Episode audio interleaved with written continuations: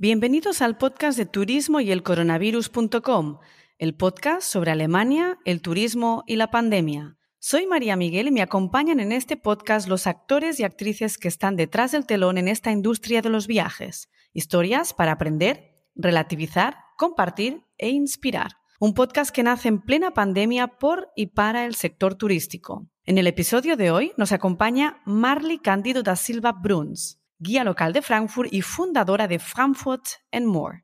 Con Marly hablaremos del destino de Frankfurt, la ciudad, su comida y sus museos, y del perfil de los viajeros que visitan esta ciudad, la conocida capital financiera de Alemania. Disfrutad el episodio.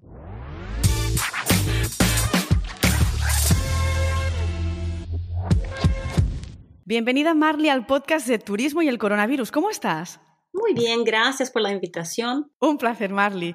Oye, no eres la primera que pasa por este podcast. De hecho, me encanta tener a los guías aquí porque sois los mejores anfitriones para mostrar un destino. Un destino que en su momento os ha cautivado, os apasiona y que se convierte al final en vuestra ciudad de adopción. En tu caso, pues es la ciudad de Frankfurt. Los guías, además, bueno, sois unas de las personas que habéis sufrido mucho la pandemia, sobre todo los que trabajáis en mercados internacionales, habéis tenido una pausa larguísima. Y recuerdo, de hecho, que hablé con Jasmin Bischoff, que es la directora de marketing de turismo de Frankfurt en dos mil veinte, fue al principio de la pandemia y fue de las pocas personas que, mientras todos creíamos que esto no iba a durar tantísimo tiempo y que estaríamos levantando el cierre de fronteras en poco tiempo, me dijo que sin la vacuna esto no se iba a arreglar de ninguna forma. Y de hecho fue así, ha sido así. ¿Cómo ves ahora desde tu perspectiva como guía y cómo fluye el incremento de viajeros, la movilidad, incluso el tema de los eventos? Bueno, eh, la verdad que ahora finalmente, bueno, podemos ver una pequeña luz al final del túnel. Para nosotros que trabajamos con el mercado internacional,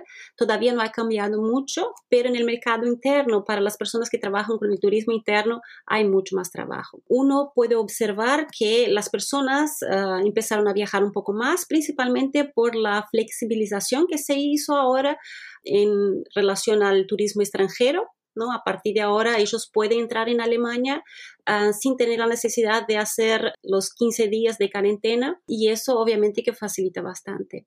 Este año el aeropuerto de Frankfurt registró tres coma cuatro millones de pasajeros en agosto y eso uh-huh. es un número bastante significativo. El año pasado fue ciento veintitrés por ciento menos que este año. Y eso ya muestra realmente que el mercado empieza a mover, que la gente empieza a poder viajar, salir, y bueno, y eso obviamente que nos alegra. Con relación al evento, obviamente que los eventos son planificados con mucha antelación. Por esto este año todavía no, no vemos que ocurran muchos eventos en la ciudad, aunque ya, uh, ya está uh, liberado, ya es posible organizar eventos de veinticinco personas o hasta de más. Uh, lo que diferencia uno del otro son los conceptos de higiene, ¿no? Uh, muchos uh, organizadores de eventos quieren implementar la regla de los dos Gs, que son, um, es una regla que para ellos eh, es bastante interesante y atractiva porque solamente organizan eventos con personas que ya están vacunadas o personas que ya tuvieron el coronavirus. Los eventos con tres Gs son más restrictivos, principalmente porque en este evento también tienes las personas que son testadas, o sea, son personas que todavía no fueron vacunadas y tampoco tuve, tuvieron el coronavirus. En este caso hay más restricción.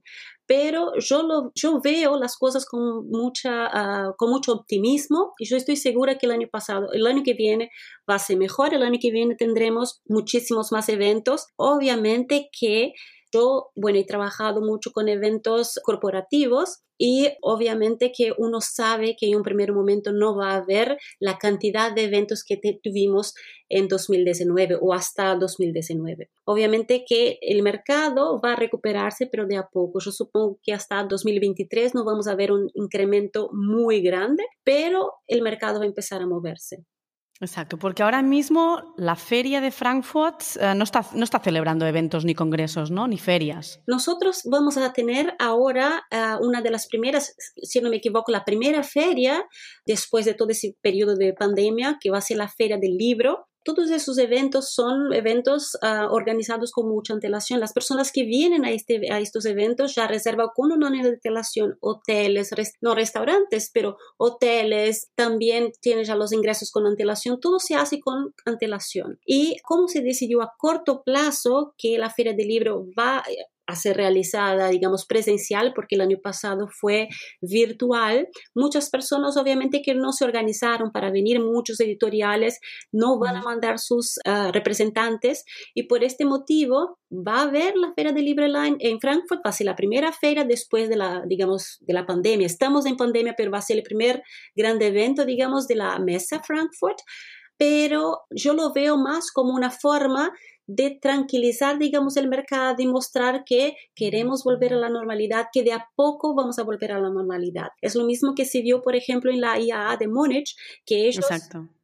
Obviamente que la hicieron muy a corto plazo, pero la idea también era mostrar un poco eso, mostrar que, bueno, no estamos, la idea es volver al mercado, o sea que de a poco vamos recuperándonos y que de a poco vamos a volver a la normalidad.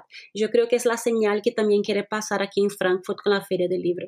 Hay que arrancar también incluso para dar tranquilidad, es decir, al final están todas las medidas de higiene y seguridad estudiadas. Tenemos mucha población ya vacunada, entonces con una buena restricción de dos G, sus distancias de seguridad, toda la higiene bajo control, yo creo que sí que se tiene que dar ese primer paso para ver que sí que funciona, que no hay grandes problemas y que se puede ir avanzando, aunque sea a una escala un poquito más pequeña. Hablando de, de ferias, negocios, Frankfurt, de hecho, ha sido una, una ciudad que siempre ha sido etiquetada como la capital financiera, lugar de negocios, pero es cierto que ha ido ganando muchísima importancia en los últimos años con el turismo vacacional. ¿Cuál es tu experiencia? Dinos, ¿cuál es el segmento en que tú trabajas más? ¿De dónde son tus clientes? ¿Y cuál es tu experiencia de, de cómo son ellos y qué es lo que buscan? Bueno, eso es muy curioso, ¿no? Porque Frankfurt tiene esa fama de ser una, un centro financiero y de ser, digamos, la ciudad moderna de Alemania. Y eso tiene mucho que ver con la historia misma de la ciudad de Frankfurt. Frankfurt fue una ciudad que en, después de la Segunda Guerra Mundial fue bastante destruida y lo que quedó, o sea, no representa realmente la historia de la ciudad de Frankfurt. Se construyó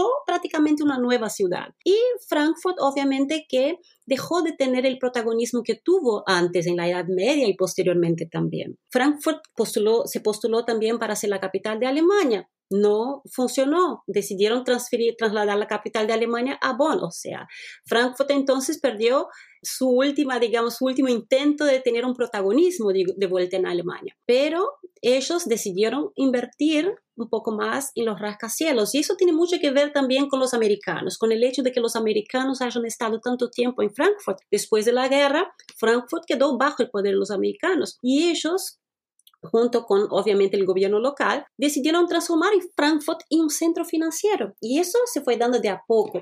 Y con los años, Frankfurt fue consolidándose como un centro financiero importante. Entonces, la gente empezó a conectar Frankfurt con finanzas, ¿no? Frankfurt con los bancos. Incluso aquí en Alemania llaman a Frankfurt de Bankfurt. No llaman más, uh-huh. pero llamaban. Era un apodo que Frankfurt tenía. La gente local, obviamente, que nunca les gustó mucho porque es una forma de minimizar la ciudad de Frankfurt. Pero yo particularmente he tenido la experiencia de que la gente que no conoce Frankfurt, que solamente durmió una noche en Frankfurt, ¿no? O sea, que llegó, estuvo en el aeropuerto, se fue al hotel, durmió y se fue el día siguiente. No vio la ciudad. Entonces dicen, yeah. Frankfurt es muy feo. Eso era antes, ¿no? La, histo- la idea, porque eso ha cambiado bastante. Frankfurt es muy feo, es una ciudad de rascacielos, no tiene nada. Pero si la persona se tomó el tiempo, si se tuvo que quedar en la ciudad, porque tuvo, digo, porque por voluntad propia muchos no hubiesen quedado para hacer turismo en la ciudad, pero si tuvo la oportunidad y se tuvo que quedar en Frankfurt y se tomó un día para mirar la ciudad, caminar, muchos se enamoraron por Frankfurt, porque es una ciudad que tiene sus encantos. En aquel entonces, digo, hace un par de años, estaba bastante, los lugares bonitos de la ciudad estaban escondidos. Había, pero había que descubrirlos. Eso ha cambiado mucho por diferentes factores. La ciudad de Frankfurt ha invertido mucho en la ciudad. Tenemos un centro histórico que es, digamos, la tarjeta postal de la ciudad de Frankfurt. Y también ahora, en dos mil dieciocho, terminaron la reconstrucción del nuevo casco antiguo de Frankfurt. Entonces, eso hizo con que uh, el turismo vacacional incrementara muchísimo, aumentara muchísimo la ciudad de Frankfurt. Es un cambio que nosotros, bueno, ya venimos observando ya hace un par de años. Y hoy en día, yo particularmente siempre trabajé con, o, o la mayoría de mis clientes, eran clientes que vinieron por negocio a la ciudad de Frankfurt, o sea, yo tenía más un turismo uh, de business aquí, y actualmente trabajo, digamos, mayoritariamente con turismo vacacional. ¡Wow! Cambió completamente, entonces, en tu caso. Sí. Dentro de los mercados internacionales, el mercado español incluso estuvo en dos mil diecinueve en el cuarto lugar, algo que a mí también me pareció increíble, sorprendente. Y no sois muchos los guías que guiáis en este idioma, al menos en la ciudad de Frankfurt. Tú además guías en portugués, eres brasilera. ¿En qué idiomas tienes más demanda y cuáles son las necesidades ya entrando más al cliente de cada uno de los viajeros? Yo particularmente observo que los clientes europeos, o sea, españoles o hasta mismo portugueses, independiente del idioma, solamente por en europeos tienen otros intereses. Son clientes que se interesan un poco más por la historia, quieren hacer realmente un tour histórico por la ciudad, preguntan, preguntan mucho y eso obviamente que es algo natural ya que su, la historia de su país está conectada con la historia de Alemania. De una manera o de otra hay una conexión. El público latinoamericano tiene otras necesidades. Ellos no conocen mucho de la historia local. Entonces, muchas veces ellos quieren, digamos, ver, conocer Ser, saber lo que están viendo, pero superficialmente, y después, bueno, eh, disfrutan mucho más tomar una cerveza en una cervecería local, este, conocer la comida local, y bueno, claro, ellos tienen, como dije antes, otro interés, y eso no pasa por el idioma, pasa básicamente por la cultura. Lógicamente. ¿Cómo hay que empezar para conocer Frankfurt? ¿Cuál es la mejor manera de conocer la ciudad? Y cuéntanos cuáles son sus highlights. Yo particularmente pienso que la mejor manera es a pie, aunque me encanta la bicicleta y con la bicicleta se puede ver mucho más de la ciudad, pero para hacer un paseo, digamos, uh, por, por la, los puntos, digamos, más interesantes de la ciudad, uh, es lindo hacer un, un paseo a pie. Se puede empezar en el Museumsufer, que es la parte sur de Frankfurt, la parte de Sachsenhausen. Uno puede caminar a la orilla del río, del río Meno, y después... Ahí en la parte sur, en Sachsenhausen, también se encuentran las famosas sidrerías de Frankfurt. La sidra, aunque muchos no saben, es la bebida típica de Frankfurt y el barrio de Sachsenhausen, bueno, es lo que representa toda esa cultura, digamos, local. Después uno puede cruzar a la parte central de Frankfurt por el Eisensteig, que es el puente de hierro. Y ahí uno tiene un acceso directo al casco antiguo de la ciudad, a la plaza Römer, digamos, que es lo princip- o sea, lo más famoso de la ciudad de Frankfurt.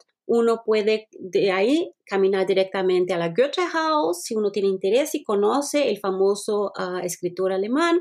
Uno también se puede, puede caminar directamente a la calle peatonal de la ciudad, a la calle Tzal. Uno sube a la Liebig, Liebfrauenberger y uno tiene un acceso uh, directo a la Tzal, que es la calle de compras más importante de la ciudad. Después de la Tzal, caminando directamente, uno pasa por la Fresgaza, que me parece muy curioso siempre el nombre de esta calle, porque el alemán es un idioma que tiene uh, palabras muy específicas. Y para comer, por ejemplo, eh, hay dos palabras, la palabra essen, que es para personas, y la palabra fressen, que es para animales. Y Gaza es una calle, calle estrecha. Entonces, Fresgaza, yo siempre lo asocio como una calle, una callejuela, donde uno va y come como animal, o sea, se come mucho. Y es muy curioso porque la calle está llena de restaurantes. Hay muchas pequeñas tenditas de, de um, delicadeza y también, bueno, hay muchos restaurantes bonitos, exclusivos. Es una, es una calle muy hermosa que da acceso directo a la Alta Opa, que es uno de los edificios más bonitos de la ciudad de Frankfurt. Ahí yo terminaría, digamos, mi paseo a pie por la ciudad. Igualmente hay mucho más para ver en Frankfurt. Es es un paseo, digamos, corto y serían los highlights de la ciudad. Has hablado de esa reconstrucción del nuevo casco antiguo y, de hecho, mi experiencia de quince años trabajando con historiadores, con guías locales, es que estos miran las reconstrucciones o cualquier transformación de la historia de una manera algo escéptica. La critican, dicen muy elegantemente que la reconstrucción es una locura porque en muchos casos pues, se trata de, de grandes obras con increíbles presupuestos y poca historia real. Cuéntame tú, ¿cómo es esta reconstrucción del casco antiguo de Frankfurt, el cual yo creo que no tiene más de tres, cuatro años, igual me equivoco, tú me lo corriges, y que fue algo polémico? ¿Cómo es tu historia? ¿Qué nos cuentas? Sí, realmente fue algo muy polémico ya en dos mil cinco, cuando se habló por primera vez de la reconstrucción de ese casco antiguo de Frankfurt. Um, habían diferentes opiniones, ¿no? Y um, muchos decían que no valía la pena reconstruir porque el hecho de que no había nada más ahí representaba también una parte de la historia. O sea, reconstruir no se iba a recuperar nada con eso, ya que, eh, bueno, fue destruido y eso es la historia. Lo que hay ahí hace parte de la historia. Pero también la mayoría de la población, porque se hizo muchas encuestas y la mayoría de la población de Frankfurt estaba a favor de la reconstrucción. Y eso porque... Como dije antes, Frankfurt fue muy bombardeada en la guerra. Nosotros tenemos muy, muy poco de la historia de la ciudad. En Frankfurt pasaron cosas muy importantes, como por ejemplo la coronación de emperadores. Eh, muchos emperadores del Sacro Imperio Romano Germano fueron coronados en Frankfurt, votados en Frankfurt. Había todo un camino especial que se hacía saliendo de la Catedral de Frankfurt y caminando así a donde está hoy en día La, el ayuntamiento de la ciudad. Todo eso desapareció. La idea de reconstruir sería también recuperar un poco eso, recuperar un poco de la historia. Y uh, por eso yo uh, supongo que la mayoría de las personas estaban de acuerdo. Los que realmente no estaban de acuerdo de reconstruir eran los arquitectos. Muchos arquitectos estaban totalmente en contra, en contra porque ellos querían ser creativos, querían construir algo moderno. Así que habían dos corrientes, ¿no? Eh, la ciudad de Frankfurt hizo un uh, Wettbewerb, un concurso. Un concurso, gracias. Un concurso y muchos arquitectos, o sea, no, no tenían ningún interés en uh, participar realmente, ya que uh, reconstruir, ahí no podés ser creativo. Ahí es claro. Lo que hay. O sea, no hace falta ser muy creativo para eso. Pero...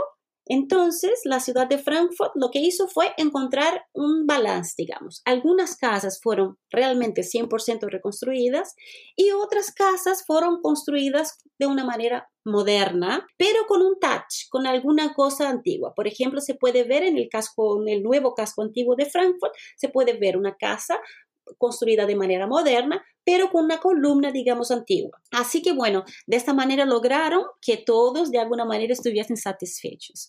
Hoy en día, yo creo que para la población de Frankfurt es algo fabuloso tener el casco histórico. Yo, cada vez que las personas caminan por ahí, uno los ve tan felices y contentos de poder disfrutar realmente de esa arquitectura, um, que si uno mira los libros antiguos, uno ve que muchas casas son idénticas a las casas que habían antiguamente. Y eso para Frankfurt es fantástico, no solamente por recuperar su, uh, su historia, su identidad, sino que también desde el punto de vista económico para la ciudad. O sea, el turismo que viene a la ciudad de Frankfurt. Eso, este casco antiguo realmente es como si fuera un imán hoy en día también para el turismo en Frankfurt. Y es uno de los factores que hizo con que el turismo vacacional haya aumentado en Frankfurt. Y yo no hablo solamente del turismo internacional, yo hablo del turismo interno, del mercado alemán. Es increíble cómo ha incrementado en los últimos años, desde, la, desde el fin, de la, de, desde la inauguración, digamos, de este nuevo casco antiguo que fue en dos mil dieciocho, uno observa realmente un incremento significativo del turismo interno en Frankfurt. Bueno, es que además tiene una milla de museos increíble. Frankfurt es una ciudad que vendemos reiteradamente, pero estando en Berlín nunca, nunca, nunca acabas de conocer las ciudades a tope, ¿no? Es la quinta ciudad más grande de Alemania, después de Berlín, Hamburgo, Múnich y Colonia. Cuenta con setecientos sesenta mil habitantes y tiene como sesenta museos. Eso es increíble para una ciudad realmente tan pequeña. Yo creo que también es otro de los motivos por la cual la hace tan atrayente y tan interesante. Cuéntanos qué encontramos en esta milla de los museos y cuáles son las grandes debilidades de esto. Realmente siempre tuvimos sesenta, pero ahora tenemos sesenta y uno porque sí. Esta semana inauguraron un nuevo museo, el Museo Romantic Museo, pero el número sesenta está perfecto, ¿eh? Genial. Yo lo comento porque es, es muy interesante porque tardaron bastante para construir este museo y lo inauguraron ahora el trece de septiembre. Es un museo que está al lado de la Goethehaus y como Goethe fue un escritor del romanticismo, el museo, bueno, muestra un poquito el periodo del romanticismo. Pero nosotros tenemos museos, diferentes tipos de museos en Frankfurt y uh, realmente uno de mis preferidos es el Städel, porque en el Städel uno tiene un poco de todo. Es, es un museo impresionante, uno tiene fotografía, uno tiene también esculturas, y no solamente los clásicos como por ejemplo Monet, como Durero, sino que uno tiene por ejemplo fotografías de Fernando Salgado, que es un fotógrafo famoso brasileño, uno uh-huh. tiene también instalaciones modernas, uno tiene un mix y realmente es, en mi opinión, uno de los highlights de los museos.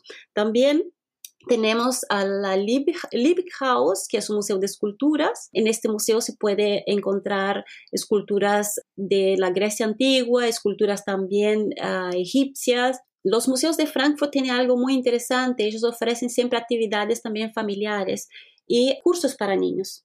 Entonces, es muy usual que en los museos, como por ejemplo la Liebighaus, tiene algo que es muy lindo para familias. Ellos hacen un tour para los niños y después los niños van al atelier del museo y allí los niños pueden trabajar la arcilla y eh, crear algo relacionado con el tour que hicieron, porque siempre es un tour temático. Puede ser de la Roma antigua, puede ser de Egipto, puede ser de los antiguos romanos, y eso es algo muy interesante que ofrece este museo para los niños. Si uno viene a Frankfurt con, con niños, si uno viene en familia, uno tiene esta oportunidad. Después tenemos también un, uh, el museo, el Jüdisches Museo, que es un museo que cuenta la historia de los judíos aquí de Frankfurt. Es un museo muy interesante. Hay una parte, es un museo nuevo, en realidad él fue reinaugurado este año. Uh-huh. Y este museo tiene algo especial, tiene una parte dedicada a la niña Ana Franken.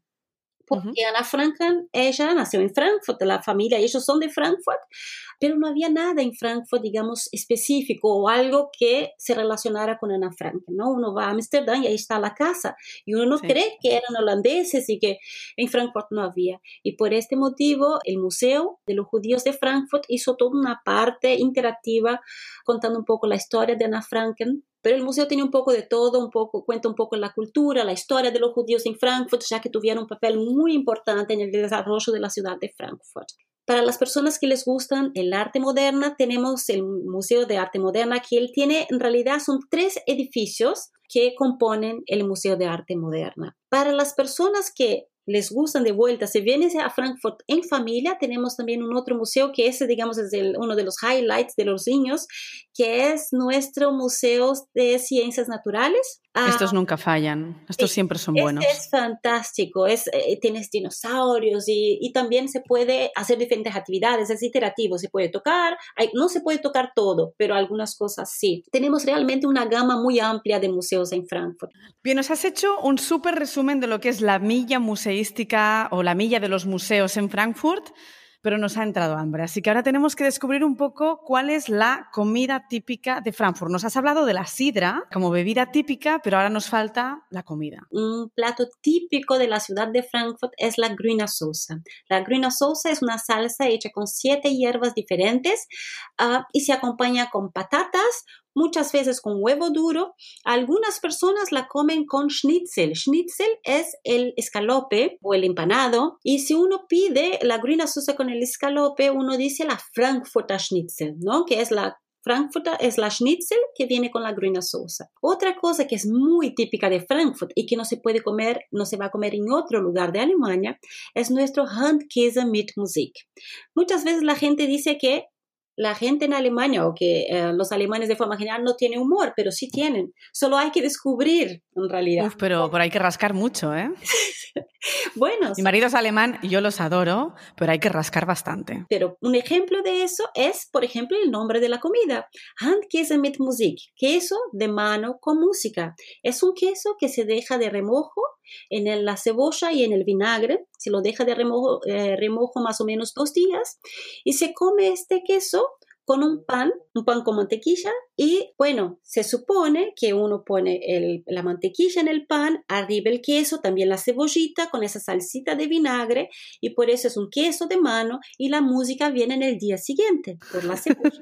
Por eso es un queso de mano con música. Genial. Pero bueno, el Handkäse mit Musik es una, uh, normalmente es para cuando uno no tiene mucho hambre. Después, uh, nosotros, eh, Frankfurt es una ciudad que viven personas de diferentes nacionalidades. Así que hay muchas cosas que originalmente no eran de Frankfurt y hoy en día es considerada también como comida típica. Y eso porque uh, una, una una parte significante de la población es extranjera o tiene raíces extranjeras. Y eso hizo con que la culinaria nacional o la, eh, la culinaria local, bueno, se transformara en algo bastante diversificado. De hecho, por toda la zona de Hessen um, hay un montón de restaurantes que están catalogados en, en los listados de la guía Michelin. Y no solamente en Frankfurt tenemos un buen número de ellos, sino que por todo Hessen, por todos los alrededores, tenemos un buen surtido de, de buenísimos restaurantes. ¿Tienes la sensación que antes has comentado que cada vez hay más gente que visita Frankfurt, que la gente también se dirige a otros lugares cercanos a Frankfurt o que por lo contrario dedica más días a la ciudad de Frankfurt? Bueno, tengo la sensación que la gente hoy en día dedica más días a la ciudad de Frankfurt que antes y que muchos combinan la ciudad de Frankfurt con alguna ciudad de la región. Frankfurt está muy bien ubicada y eso es una cosa que facilita mucho. Desde la ciudad de Frankfurt uno puede llegar fácilmente, por ejemplo, al Rheingau. Pero también es cierto que muchos combinan eso con excursiones a otras ciudades. Muchas veces se duerme en Frankfurt, se viene a la ciudad, se duerme en Frankfurt, pero durante el día uh, se hace paseos al Valle del Rin o a ciudad de Marburg, a otras ciudades que están alrededor de Frankfurt que merecen la pena ser conocidas. ¿Cuántos días en cada lugar? Bueno, yo particularmente eh, me gusta visitar museos, me gusta no solamente mirar la ciudad, me gusta vivir la ciudad.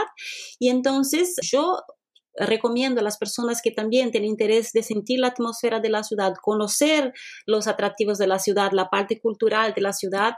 Realmente recomiendo estar de dos a tres días en la ciudad de Frankfurt. Um, Digamos tres entonces, tres. Tres días. Luego tenemos ciudades como, has dicho, el Valle del Rin, Marburg, Heidelberg, es otro Bundesland, otra comunidad, pero realmente muy cerquita de Frankfurt la tenemos.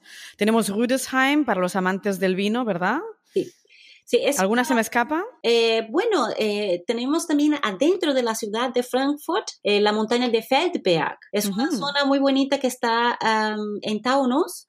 Um, y a la gente le encanta visitar. Uno puede, estando en la ciudad de Frankfurt, uno tiene la facilidad de llegar al Feldberg en tren. Ah, uno genial. Puede coger un tren a la estación central, ir directamente al Hoher Markt, de ahí hay un bus que sube hasta a la Feldberg. Es un lugar precioso. Bien, ahora Marly, estamos en septiembre, casi iniciando el mes de octubre, digamos, estamos empezando la temporada baja, pero nos viene pronto Navidades y con ello los mercados de Navidad. Yo este año pongo la mano en el fuego de que sí se van a celebrar los mercados de Navidad. Así que vamos a imaginar que esto sí va a ser así y dinos cuántos mercados encontramos en Frankfurt y quizás las características generales de cada uno. Bueno, nosotros tenemos tres mercadillos navideños famosos. El principal es el que está en el casco antiguo de la ciudad de Frankfurt. Es un mercadillo grande, eh, si no me equivoco, el tercero más grande de Alemania. Y él está en toda la parte del casco histórico de Frankfurt, subiendo hasta la parte comercial de la ciudad. O sea, es el mercadillo más grande y el más famoso de la ciudad de Frankfurt. Pero nosotros tenemos otros dos que son pequeños, pero también muy bonitos y yo diría que mucho más um, románticos. Tenemos uno que está en el medio del bosque, que está en la Goethe-Turm. Uh, es el Weihnachtsmarkt de la Goethe-Turm, es precioso.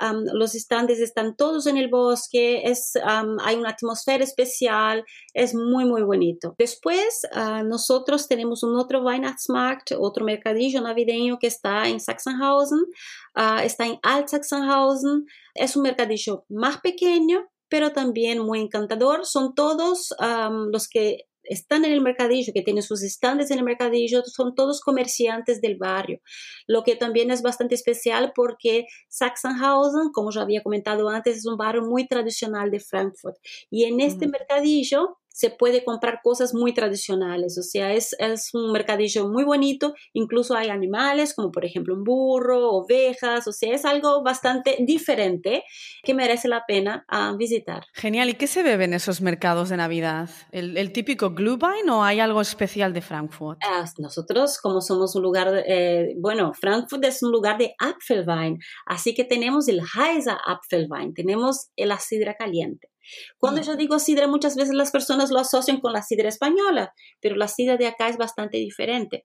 Uh, y la sidra caliente sabe muy rica, no es tan dulce como el Glühwein, porque el Glühwein es muy dulzón, la sidra no, es como naturalmente es un poquito ácida, caliente, sabe muy, muy rico. Pues Marly, yo creo que ahora toca apurar los Biergarten con cerveza al aire libre, pero contigo voy a estrenar la época de los mercadillos para probar esa sidra caliente. Muchísimas gracias por todo lo que nos has contado. Hemos redescubierto de forma virtual Frankfurt y un poquito sus alrededores. Sabemos que tenemos que estar seis días en la región, o al menos tres, en Frankfurt.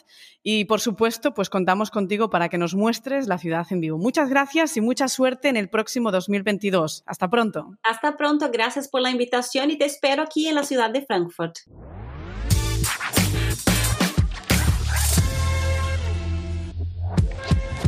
Espero que os haya gustado el episodio con Marly. Hemos pasado de la capital financiera a la ciudad de la sidra y de los sesenta y uno museos. ¿Nos parece la postal de Frankfurt ahora más interesante? En el próximo episodio hablamos con Carlos Hernández, director general de Hosteltour. Lanzamos el episodio con motivo del Congreso Anual de Agentes de Viajes, que se celebrará el próximo seis y siete de octubre en formato digital. Con Carlos hablaremos de la misión del Congreso y de todos los detalles del programa. Os espero.